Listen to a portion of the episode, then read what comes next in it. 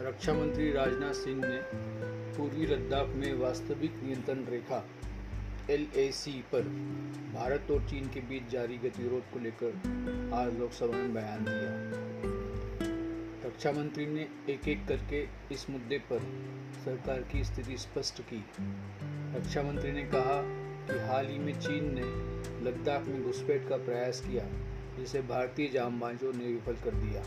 हालाँकि दोनों ही देश चाहते हैं कि सीमा पर तनाव कम किया जाए और शांति बहाल की जाए। लद्दाख में हम एक चुनौती के दौर से गुजर रहे हैं और हमें प्रस्ताव पारित करना चाहिए कि पूरा सदन जवानों के साथ खड़ा है। राजनाथ ने आगे कहा कि मैंने हाल ही में लद्दाख जाकर जवानों का हौसला बढ़ाया। प्रधानमंत्री नरेंद्र मोदी भी लद्दाख पहुंचकर जवानों से मिले। उन्होंने संदेश भी दिया था, हम आप, हमारे वीर जवानों के साथ खड़े हैं। रक्षा मंत्री ने कहा कि सीमा पर मेरे वीर जवानों के अदम्य साहस को महसूस किया है। आप जानते हैं कि कर्नल संतोष बाबू ने मातृभूमि की रक्षा करते हुए सर्वोच्च बलिदान दिया था। उन्होंने कहा कि चीन मानता है कि ट्रेडिशनल लाइन के बारे में दोनों देशों की अलग अलग व्याख्या है।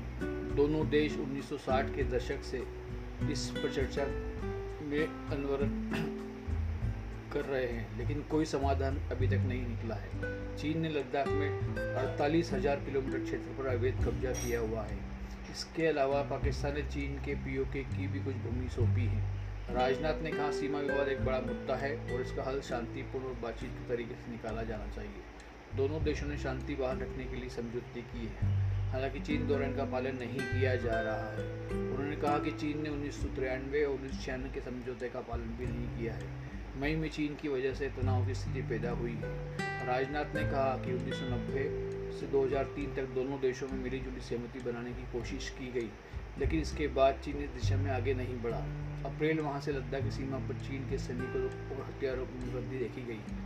उन्होंने कहा कि विदेश मंत्री एस जयशंकर ने भी चीनी विदेश मंत्री से कहा कि अगर समझौते का पालन किया जाए तो शांति बहाल की जा सकती है। मैं सदन में स्पष्ट करना चाहता हूँ कि हम किसी भी स्थिति में निपटने को तैयार हैं।